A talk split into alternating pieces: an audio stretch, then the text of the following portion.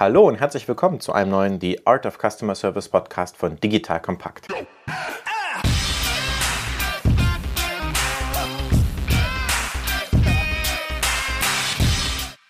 Wie alle in der aktuellen Zeit sind auch wir heute im Homeoffice und möglicherweise ist es nicht die perfekte Audioqualität, da wir natürlich remote aufnehmen. Euer Moderator, das bin ich. Mein Name ist Erik Pfannmüller, ehemaliger Kanu-Weltmeister, dreifacher Familienvater und Gründer von Solvemate, einer KI-basierten Plattform für eine verbesserte Service Experience. Unsere Chatbots ermöglichen es, dass Endkunden ihre Serviceanfragen im Handumdrehen und ohne menschliche Serviceagenten lösen können. Bei The Art of Customer Service spreche ich mit Experten darüber, was guten Kundenservice eigentlich ausmacht, welche Tools und Praktiken relevant sind, welche neuen Technologien es im Kundenservice-Bereich gibt, sowie viele andere spannende Themen rund um eine gute Service- und Customer Experience. Heute geht es bei The Art of Customer Service um das Thema endkundenorientierter Service. Automation, Bots und der Wert des menschlichen Gesprächs. Dazu habe ich einen Experten bei mir. Nils Hafner ist ein internationaler Experte für den Aufbau profitabler Kundenbeziehungen. Er ist Professor an der Hochschule Luzern. In seinem Blog Hafner on CRM versucht er dem Thema CRM und Customer Experience die interessanten, spannenden, skurrilen und lustigen Seiten abzugewinnen. Gerade schrieb er ein Buch, Die Kunst der Kundenbeziehung, die besten Ratschläge für ein langfristig profitables CRM, das im Haufe Verlag erschien. Herzlich willkommen, Nils Hafner. Freut mich, dass du heute hier bist. Moin, Erik. Ja, vielen Dank, dass ich da sein darf. Ich habe ja schon ein bisschen frisches Lob eingegeben. Vielleicht du dich nochmal selbst vor. Wer bist du, was machst du und wie bist du eigentlich zu dem Thema Customer Experience gekommen? Der letzte Teil der Frage ist eigentlich der spannendste. Ich habe im Jahr 2000 promoviert und zwar zu einem ganz spannenden Thema. Das hieß damals Qualitätsmessung im Kontaktcenter, im Callcenter. Und dafür habe ich dann drei Jahre zuvor ein Projekt gemacht mit der Firma Siemens, wo wir versucht haben, mal rauszufinden, was ist ein gutes Gespräch im Callcenter, im Service Center. Und haben uns ein bisschen damit auseinandergesetzt, haben 3000 Kunden befragt und was mich damals unwahrscheinlich beeindruckt hat, ist, wie viel man da falsch machen kann. Und das war auch zum Teil sehr, sehr lustig, weil das immer wieder die gleichen Fehler waren. Das war so lange Wartezeit, fürchterliche Musik in der Warteschleife. Das waren Agenten, die nicht zugehört haben, Agenten, die die falsche Lösung gebracht haben, insgesamt Versand falscher Teile. Also eine ganz spannende Ausgangssituation und ich habe mir gedacht, boah, wenn eine Firma wie Siemens sowas macht, was machen dann erst alle anderen Firmen? Und habe gedacht, das ist ein Betätigungsfeld für die nächsten 20 Jahre. Super. Und jetzt ist es 2020, 20 Jahre später. Und du hast gerade unter anderem eine ganz neue Studie rausgebracht. 20 Jahre später, wenn man so die Storyline bringt. Du bist ja Professor an der Hochschule. Und ich finde die ganz spannend. Was ist das? Ja, wir nennen das den CX Trendradar. Und was wir da machen, ist, wir versuchen mal diese ganzen Buzzwords auseinanderzunehmen und zu schauen, was hat eigentlich tatsächlich momentan einen Wert von all diesen neuen Dingen, die da auf ganz verschiedenen Ebenen rauskommen. Wir haben das eigentlich so sehr klassisch gegliedert. Mein Co-Autor Harald Henn von Marketing Research Consultant und ich, und zwar also nach dem Dreiklang People, Process, Technology. Das heißt also zunächst mal zu überlegen, wenn wir wirklich über exzellente Kundenbeziehungen reden, wenn wir wirklich über tolles CRM reden, dann müssen wir uns ja fragen, wer liefert das? Und primär sind das Menschen. Und Beziehungen entstehen fast immer zwischen Menschen und deswegen spielen die Menschen im Unternehmen eine ganz, ganz große Rolle, vor allen Dingen die in Marketing, Vertrieb und Kundenservice. Und die werden unterstützt von Prozessen, die arbeiten in Prozessen und dahinter steht Technologie. Und wir haben dann eigentlich in jedem dieser drei Bereiche People, Process, Technology haben wir mal fünf bis sechs Trends uns angeschaut, wie die sich entwickelt haben von 2019 auf 2020 und wie die sich eigentlich in den nächsten zwei Jahren entwickeln werden in insgesamt acht Branchen. Und das ist eigentlich sehr spannend. Dort kann man zum einen große Unterschiede sehen, zum anderen aber auch feststellen, was sind eigentlich die Dinge, die sich jetzt in den nächsten ein bis zwei Jahren durchsetzen werden und was braucht da vielleicht noch ein bisschen länger. An der Stelle, du hast gerade sozusagen von diesen Dimensionen gesprochen, so eine Art halbkreisförmige Grafik. Und ich mag ja, wenn Autoren schwere Dinge auf eine Grafik zusammenfassen. Ich kann das nur empfehlen. Da sind sozusagen in einer Grafik drei Dimensionen, nämlich People Process Technology, dann verschiedene Trends in diesen Bereichen und dann noch die zeitliche Dimension, wie die sich verändern. Zusammengefasst, ich persönlich fand das toll, habe da auch viel gelernt und kenne mich ja auch in dem Bereich aus und kann das nur empfehlen. Einmal googeln CEX Trendradar und dann sich das anschauen und wer mehr wissen will, einfach Nils kontaktieren der ist da sehr erfahren und kann gerne weiterhelfen. Wir wollten aber heute über das Thema Kundenservice sprechen und die Ära des konsumerfokussierten Service, Automation und mehr und der Wert des Gesprächs. Was erwartet heute eigentlich der Kunde im Kundenservice? Der Kunde erwartet im Kundenservice eine schnelle, richtige Lösung. Und zwar im ersten Anlauf. So einfach ist das.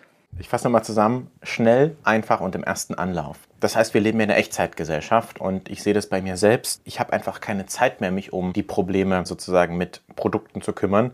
Siehst du da auch Trends, dass sich das in den letzten Jahren verändert hat, dass die Kunden noch schnellere Antworten wollen und dass sie andere Kanäle benutzen? Also, dass sie schnellere Antworten wollen, kann man eigentlich so nicht sagen. Also der Anspruch, ich möchte jetzt schnell eine Lösung meines Problems haben, der ist ja seit Jahrzehnten schon da, bloß wird er unterschiedlich gut von unterschiedlichen Firmen bedient. In Bezug auf die Kanäle ist das auch ganz häufig sehr desillusionierend, vor allen Dingen in den deutschsprachigen Ländern. Wir haben in Deutschland, Österreich und der Schweiz eigentlich sehr, sehr guten Kundenservice, wenn man das vergleicht mit englischsprachigen Ländern, das Großbritannien und den USA beispielsweise. Deswegen ist das für alle deutschsprachigen Menschen immer noch sehr, sehr bequem, zum Telefon zu greifen und zu sagen, da rufe ich jetzt mal an. Und das ist also eine spannende Geschichte. Wir monitoren das jetzt seit sechs Jahren über ein Tool, das nennen wir Service Excellence Cockpit. Das ist bei mir am Institut entwickelt worden. Das war eine Zusammenarbeit der Swisscom, der Credit Suisse und der Schweizer Staat hat da sehr, sehr viele Forschungsgelder eigentlich rein investiert, wo wir mal versucht haben zu untersuchen, was ist eigentlich in allen Kundenservice-Abteilungen von großen Firmen gleich und was unterscheidet sich. Insofern haben wir mal so 20 KPIs, 20 Kennzahlen genommen und die miteinander verglichen. Und das ist relativ interessant, vor allen Dingen, wenn man das im europäischen Kontext sieht. Ich finde es interessant, dass du sagst, viele Leute greifen noch zum Telefonhörer. Ich sehe das auch. Ich sehe auf unserer Seite auch den Trend, dass Firmen teilweise die Telefonnummer schwieriger zu erreichen machen. Das heißt, so eine Art User Channeling, dass man sagt, okay, natürlich, wir haben immer die Telefonnummer ganz oben rechts oben auf der Homepage gehabt. Wenn wir aber sozusagen über Automation und über sozusagen mehr Self-Service nachdenken, dann habe ich schon Firmen gesehen, die ihre Telefonnummer komplett von der Website gemacht haben, die sie hinter dem Chatbot versteckt haben, aber auch, dass man einfach sich überlegt, wie will ich eigentlich, dass Kunden mich kontaktieren? Und es schwieriger machen anzurufen, weil es einfach manchmal die schlechte Variante ist, manchmal vielleicht aber auch die bessere, aber dazu kommen wir ja gleich noch. Ich habe ein Zitat von dir gefunden in einem Blogartikel, wo du gesagt hast, Kunden reden mit Robotern und erhalten den perfekten Kundenservice. Schöne neue Welt. Was heißt das? Ja, das ist eine Einleitung gewesen zu einem Artikel, wo ich gesagt habe, ja, wie sieht das denn so in 10, 20 Jahren aus? Und das soll eigentlich ein bisschen provokant sein, Brave New World. Noch sind die Roboter ja nicht so weit. Und da haben wir uns mal in diesem Artikel damals Gedanken gemacht, was braucht es denn, dass man eigentlich so eine Interaktion mit einem Chatbot oder mit einem Voicebot als gut beurteilt oder als adäquat beurteilt. Denn, und das ist etwas, was mich unwahrscheinlich unwahrscheinlich aufgeregt hat in den letzten Jahren. Es gibt immer so ganz große Helden, die machen Akzeptanzstudien. So und äh, Akzeptanzstudien sehen dann so aus, dass die auf der Straße jemanden fragen: Würden Sie lieber mit einem äh, Chatbot oder lieber mit einem Mitarbeiter reden? Also bei solchen Fragestellungen kann ich nur die Hände über dem Kopf zusammenschlagen, denn wenn ein Chatbot gut gemacht ist oder auch ein Voicebot gut gemacht ist, dann merkt der Kunde ja überhaupt nicht, dass es ein Bot ist. So, und das ist so der erste Punkt. Das heißt also, dieser Quatsch zu fragen, was wollen Sie denn eigentlich? Wollen Sie mit einem Mitarbeiter? Da kreuzen natürlich alle Mitarbeiter an. Auf der anderen Seite haben Mitarbeiter natürlich bestimmte Kosten, die sie mit sich bringen. So, und in dem Artikel haben wir mal versucht, uns zu überlegen,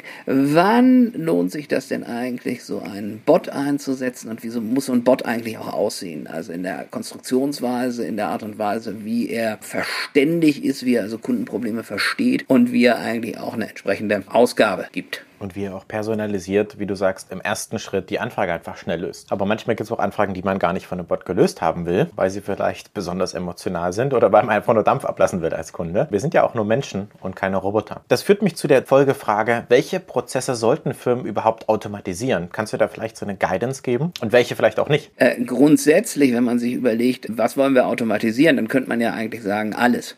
Wir wollen gar keinen Kundenservice haben, sondern wir wollen alles automatisieren. Das ist aber gar nicht im Sinne der Unternehmen. Und das ist so, so der erste Punkt, den ich eigentlich mal reinbringen muss. Unternehmen muss sich überlegen, welche Dialoge will ich denn automatisiert haben und welche will ich nicht automatisiert haben. Beispielsweise welche, aus denen ich was lernen kann oder welche, bei denen ich was verkaufen kann. Vielleicht macht das da überhaupt gar keinen Sinn, eine Kundenservice-Anfrage, die reinkommt, automatisiert zu beantworten. So. Und das Spannende ist ja so an der Betriebswirtschaftslehre, über fast jeden Vorgang hat sich jemand schon mal Gedanken gemacht und eine clevere Vierfeldmatrix entwickelt.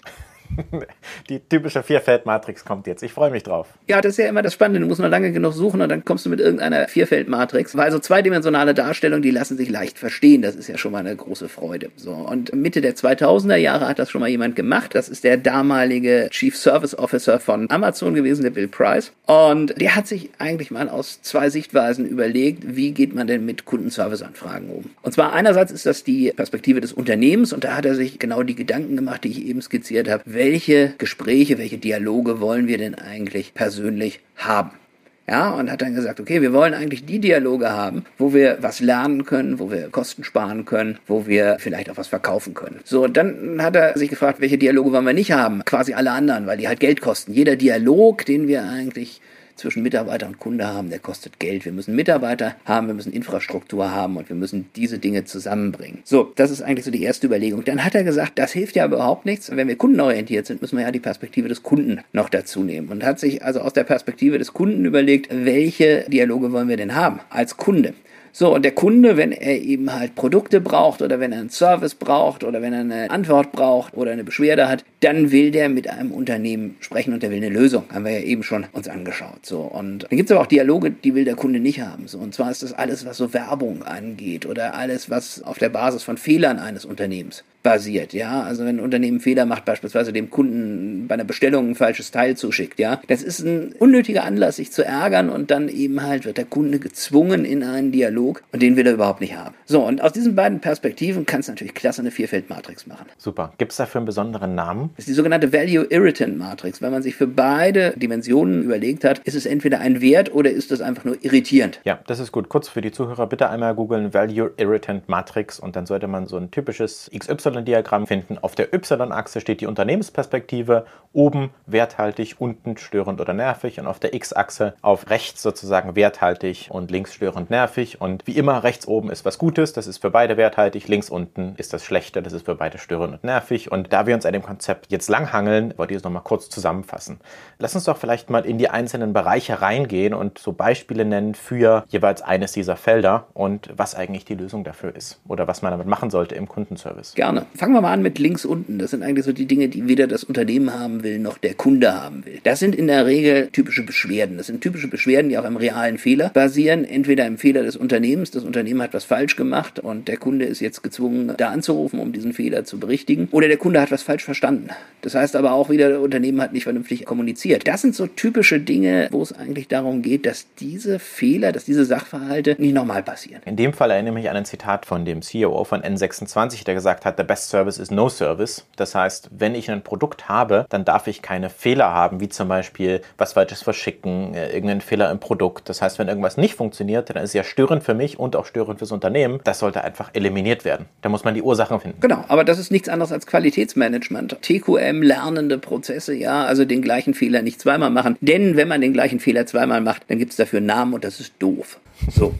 Insofern sehr schön. Insofern, erste Regel ist, wir machen kein dummes Management. Das heißt, wir machen nicht den gleichen Fehler zweimal. Witzigerweise, das Buch von Bill Price heißt auch The Best Service is No Service. Und wie in jedem amerikanischen Management-Bestseller hat er eine steile These aufgestellt, die er dann drei, vier Jahre später widerrufen hat. Als der Bestseller dann durch war, hat er, hat er noch ein Buch hinterher geschrieben, das hieß dann The Best Service is Service. Und das zeigt dann, wie der typische amerikanische Management-Bestseller funktioniert. Hi ho! Ich mag Nils und seinen leichten Sarkasmus, den man manchmal durchhört. Finde ich gut. Wir waren links unten Kunden und haben gesagt, Dinge, die störend und nervig sind für sowohl den Kunden als auch das Unternehmen, sind Fehler, sind Themen, wo es keine Kommunikation, keinen Kundenservice geben sollte. Die müssen eliminiert werden. Habe ich verstanden? Qualitätsmanagement, man sollte Fehler nicht doppelt machen. Welches Feld wollen wir jetzt besprechen? Also, nachdem wir uns jetzt mit der Root Cause Analysis beschäftigt haben, Ursachenanalyse, Fehlervermeidung, gehen wir jetzt mal nach oben. Das sind Dialoge, die sind fürs Unternehmen wertvoll. Der Kunde ist aber genervt von solchen Dingen. Und da geht es darum, Dinge zu vereinfachen. Das sind so typische Check-in-Prozesse am Flughafen beispielsweise das Unternehmen ist aber aufgrund rechtlicher Vorgaben, aufgrund von Sicherheit darauf angewiesen, eine E-Mail-Verifikation beispielsweise. Wenn ich meine E-Mail angebe, dann kriege ich eine E-Mail zugesandt, muss erstmal auf den Link klicken. Das ist ja alles eine komplizierte Geschichte und das ist für den Kunden nervig. Und je einfacher sowas ist, desto besser ist das eigentlich durchzuhalten. Denn das Unternehmen ist aufgrund von regulatorischen Vorschriften darauf angewiesen, das zu tun. Ansonsten funktionieren die Prozesse nicht. So, da geht es eigentlich um eine klassische Vereinfachung. Ein Beispiel dafür könnte ja auch sein, dass ich manchmal noch unterschriebene Dokumente an eine Bank schicken muss, wo sie Unterschriften haben müssen, aber nicht so weit sind, digitale Unterschriften zu haben. Und es gibt auch viele andere Prozesse, die ich einfach machen muss. Wenn ich jetzt auf Checkout-Prozesse nachdenke im E-Commerce, äh, vor x Jahren waren die noch nicht so gut. Ähm, mittlerweile geht das mit One-Click-Purchase und da geht es auch um User Experience, wenn ich das richtig verstehe, oder? Ja, klar. Also nicht nur um Regulatorik, da geht es auch um, mach es mir einfach, das Produkt sozusagen zu benutzen. Macht es mir einfach, das Produkt zu benutzen, ist sicherlich ein Punkt. Wenn wir jetzt im Kundenservice bleiben, dann geht es ja auch vor allen Dingen darum, was der Kunde nicht will, ja, das Unternehmen aber braucht. Und ich glaube, da sollten wir uns weniger auf die Produkte selber konzentrieren, sondern vielmehr auf die Serviceprozesse und die Serviceanfragen, die jetzt hier eigentlich wichtig sind. Also wir sind ja in der Kategorie störend und nervig für den Kunden. Das heißt, der Kunde will Dinge gar nicht machen. Es geht nicht um die Benutzung des Produkts, weil das wäre ja werthaltig für den Kunden. Es geht nicht um die Benutzung des Produkts, nein, es geht um den Service oder es geht auch um Teile des Service. So, nehmen wir mal typischerweise eine Bank. Ja? Eine Bank muss dich äh, in jedem Kundenkontakt identifizieren. Die muss in jedem Kundenkontakt sicherstellen, dass du wirklich du bist. Das ist für den Kunden mega nervig, aber aus Sicherheitsgründen absolut essentiell. So, und jetzt gibt es natürlich unterschiedliche Möglichkeiten, dich zu identifizieren. Du kannst dich über eine Stimme identifizieren, du kannst dich über dein Smartphone identifizieren, du kannst dich über die Beantwortung von Sicherheitsfragen identifizieren. Das ist unterschiedlich einfach für den Kunden. So, und je einfacher dieser Teil des Gesprächs ist oder je einfacher auch diese Art und Weise der Gespräche ist, desto besser und schneller werden die vom Kunden akzeptiert, obwohl die eigentlich nervig sind. Darum geht's. Habe ich verstanden. Das klingt gut. Wir waren links oben in der Matrix bei den werthaltigen Sachen fürs Unternehmen, die der Kunde aber eigentlich gar nicht machen will, aber machen muss. Und jetzt sollten wir sprechen über werthaltig für den Kunden und nervig für das Unternehmen und zum Schluss drauf kommen, was eigentlich werthaltig für beide ist und wann vielleicht wahrscheinlich auch noch der menschliche Kontakt einfach gewünscht ist. Das finde ich gut. Werthaltig für den Kunden ist natürlich, wenn der eine Frage hat, dass der eine Antwort braucht. Und wenn man sich so eine Kundenservice-Abteilung anschaut, dann stellt man eigentlich relativ schnell fest, dass das Gesamtvolumen Volumen, was so in einer Kundenservice-Abteilung an Anfragen reinkommt, nach dem Pareto-Prinzip funktioniert. Das heißt also 80 Prozent sind absolute Standardanfragen. Die beziehen sich nur auf maximal 20 Prozent aller möglichen Lösungen und können auch dementsprechend standardisiert abgearbeitet werden. Und da liegt eigentlich das ganz große Potenzial auf der einen Seite für Automation, also für die Beantwortung von Fragen, die der Kunde haben will, das Unternehmen aber nicht, denn das kostet eigentlich auch das meiste Geld. In der Regel sitzen hier Menschen im Callcenter, die sind standardisiert ausgebildet worden, die sind nur für eigentlich diese 80 Prozent und beantworten eigentlich jeden Tag die gleiche Anfrage. So. Und jetzt ist die Frage, kann man das nicht irgendwie auch cleverer machen? So, und da geht es jetzt eigentlich um Automation. Das heißt also, das Unternehmen will Geld sparen, will automatisierte Antworten dem Kunden zur Verfügung stellen, die der Kunde schnell auffindet und dementsprechend sein Problem schnell lösen kann.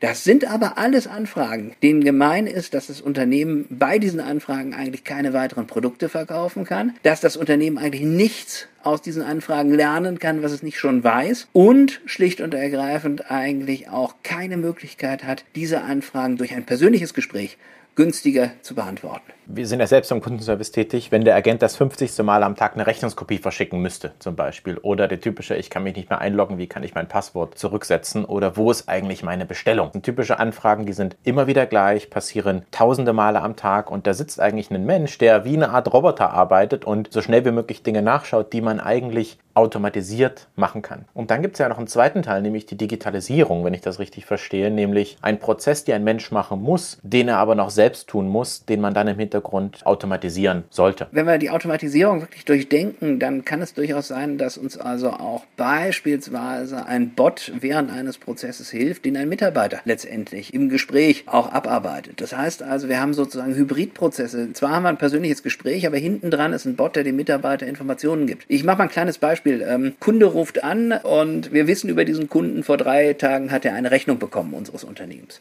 So, jetzt ist die Wahrscheinlichkeit relativ hoch, dass er wegen der Rechnung anfragt. Und jetzt kann es durchaus sein, dass der Mitarbeiter eigentlich zu Beginn des Gespräches schon die entsprechende Rechnung vom Kunden auf dem Bildschirm gespielt bekommt Schlicht und ergreifend, weil das die Gespräche nennenswert kürzer macht und nennenswert etwas automatisiert. Oder nehmen wir das Beispiel der Royal Bank of Scotland, die, die ist mit dem Kunden in einem Chat, der Kunde hat Fragen zu seinem E-Commerce-System und der Mitarbeiter sagt, warte lieber Kunde, wir haben hier einen kleinen Film vorbereitet, der löst dir eigentlich alle Fragen, magst du dir den kurz ansehen? So, währenddessen kann der Mitarbeiter mit anderen Leuten chatten und der Kunde bekommt einen kleinen, wirklich gut aufbereiteten Film zu sehen, wo er oder sie dann entsprechend eigentlich die Informationen rausziehen kann, die er oder sie benötigt. Das ist toll und das ist auf jeden Fall Best Practice und macht auf jeden Fall Sinn beim Bereich Automatisierung und dann Digitalisierung. Ich wollte noch einen anderen Gedanken mit reinbringen. Wir hatten letztens ein Beispiel, wo es um Privatkundenkreditverträge ging und sozusagen vor der Automatisierung, mit unserer Software natürlich, habe ich sozusagen das Beispiel gehabt, dass man anrufen musste, um seine Adresse zu ändern. Der erste Schritt war, die Adressänderung in dem Chatbot zu machen und sozusagen die Adressänderung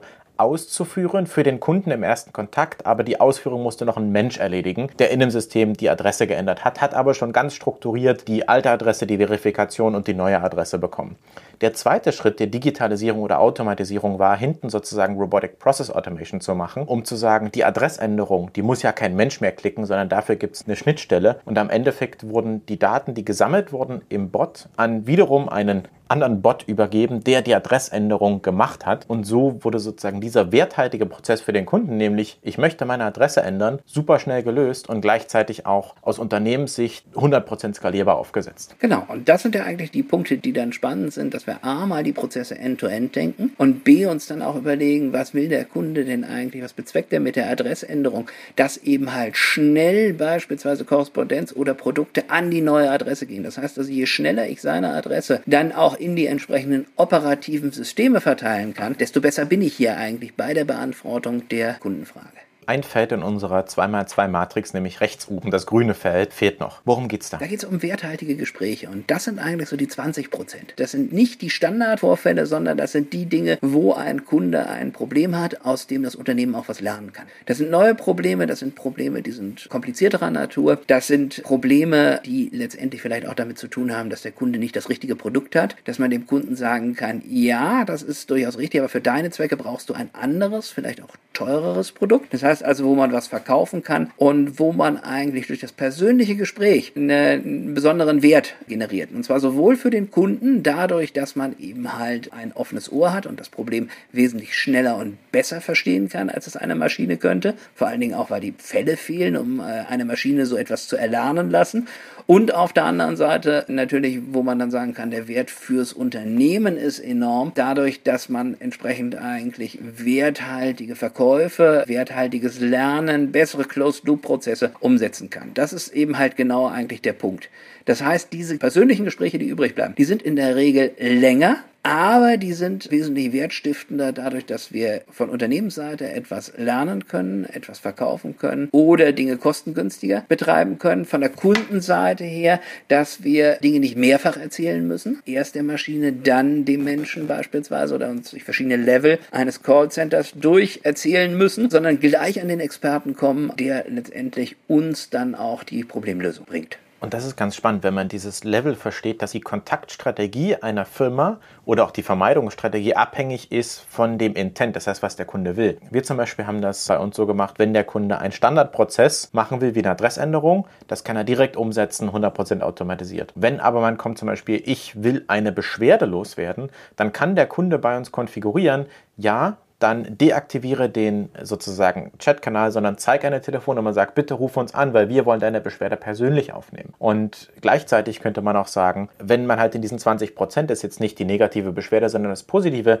ich möchte Produktberatung, weil ich möchte etwas kaufen. Das ist ja mein Intent. Dann kann man auch sagen, okay, ruf mich bitte an oder schreib uns eine E-Mail. Wir wollen den Kontakt mit dir. Wir wollen das nicht automatisieren. Wir wollen nicht, dass du in diesem Bot jetzt kaufst, weil du vielleicht nicht das Richtige kaufst. Und Bots sind ja nicht empathisch und werden auch in den nächsten 20 Jahren nicht so empathisch sein wie ein guter Verkäufer am Telefon, der auf die Person eingeht und sich vielleicht 10 Minuten Zeit nimmt, aber danach ist meine Wahrscheinlichkeit zum Abschluss höher. Das heißt, auch hier ist diese Bot-Maschine-Interaktion abhängig von, was ich eigentlich will. Manchmal will ich schnell loswerden, das war automatisieren und digitalisieren. Und manchmal macht es auch aus Firmensicht Sinn, dieses werthaltige Gespräch auszuschöpfen. Würdest du dem zustimmen? Mit Sicherheit. Und das ist eigentlich der Hauptpunkt der Value Irritant Matrix. Wo darf ich denn automatisieren? Wo sollte ich automatisieren? Und wo darf ich auf keinen Fall automatisieren? Es gibt ja auch, wenn wir uns bestimmte Branchen anschauen, äh, absolute Negativbeispiele. Mein Lieblingsnegativbeispiel in diesem Umfeld sind immer die Banken. Die Banken haben eigentlich in den 90er Jahren sehr stark darüber nachgedacht, Kunden in den Self-Service zu bringen. Also Dinge zu automatisieren in dem Sinne, dass der Kunde eigentlich sein Problem selber löst. Das heißt also keinen Überweisungsträger in die Bank bringt, wo der Mitarbeiter diesen Überweisungsträger verarbeitet, sondern den selbst im E-Banking anbringt. So, und Hintergrund der Überlegung war, dass man eigentlich die unprofitablen Kunden ins E-Banking bringen wollte und mit den profitablen Kunden Geschäft machen wollte. So, und da man sich eigentlich die Überlegung nicht gemacht hat, was denn werthaltige Gespräche sind, die man auf jeden Fall von Face to Face machen sollte, hat man eigentlich Folgendes geschafft, dass die Hochwertkunden, die Kunden, mit denen man unbedingt sprechen will, dass die gar nicht mehr in die Filialen kommen, sondern dass die im E-Banking sind, während die Kunden, die man eigentlich in den Self-Service bringen wollte, nach wie vor in die Filialen Filialen gekommen sind und nach wie vor eigentlich diese relativ unprofitablen Prozesse durchlaufen musste.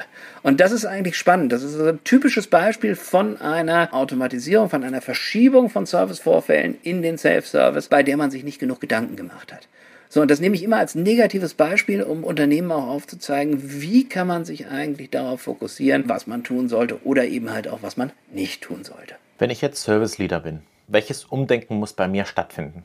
Naja, das Umdenken muss vor allen Dingen stattfinden, dass ich sage, wenn ich Service Leader bin, habe ich die Situation, dass ich im Vergleich zu meiner Konkurrenz den Kunden eigentlich einen besseren Kundenservice liefere. Das kann ich aber nur dann tun, wenn der Kundenservice nicht exorbitant viel teurer ist als bei der Konkurrenz. Denn irgendwann hört auch die Zahlungsbereitschaft von Kunden auf und die überlegen sich wirklich, ist dieses Vorhalten von Servicekapazität den höheren Preis, den ich bezahlen muss, eigentlich wert? Das heißt, ich muss mir überlegen, wie kann ich hier trotz Anspruch Service Leader zu sein, effizient sein? So, das heißt, ich muss mich ein bisschen mit meinen Ressourcen auseinandersetzen. Und da kommt eigentlich der Hauptpunkt, sich mit der Value Irritant Matrix auseinanderzusetzen, denn es geht ja darum, für die werthaltigen Gespräche genügend Ressourcen vorzuhalten. Also muss man mal analysieren, was die werthaltigen Gespräche überhaupt sind und was denn eigentlich die Gespräche sind, die man automatisieren muss. Und hier kommt ja schon die Frage, der erste Schritt mal analysieren, welche Gespräche es eigentlich gibt und welche Typen. Oftmals sehen wir in Gesprächen mit äh, Firmen, dass sie noch gar nicht wissen, wie oft eigentlich welche Anfrage kommt und das Reporting noch gar nicht so weit ist.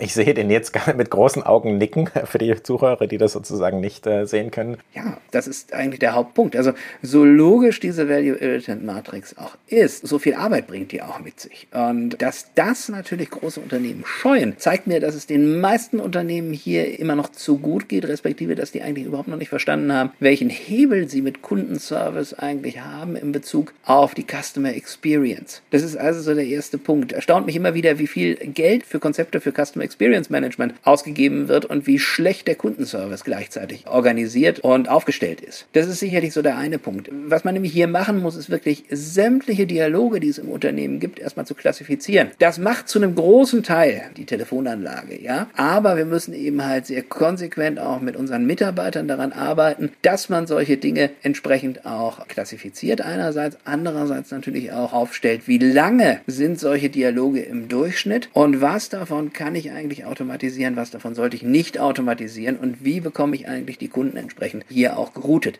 Das finde ich eine super Zusammenfassung, Nils, was du gerade gesagt hast, nämlich die Firmen sollen den Wert erkennen. Das ist ja auch das Ziel hinter dieser Podcast-Serie The Art of Customer Service. Beim Kundenservice ist es wie eine Kunst. Man kann nicht einfach irgendwas schnell malen als Künstler. Man muss Zeit drüber nachdenken, man muss Ressourcen aufbringen und man muss es exzellent machen, um sich im Wettbewerb besser zu positionieren. An dem Punkt, Nils, ich danke dir für das sehr, sehr interessante und auch kurzweilige Gespräch und schicke viele Grüße in die Schweiz. Super, danke dir, lieber Erik. Liebe Grüße nach Berlin, respektive in die Umgebung von Berlin und es war ein Vergnügen, mit dir zu reden. Dankeschön.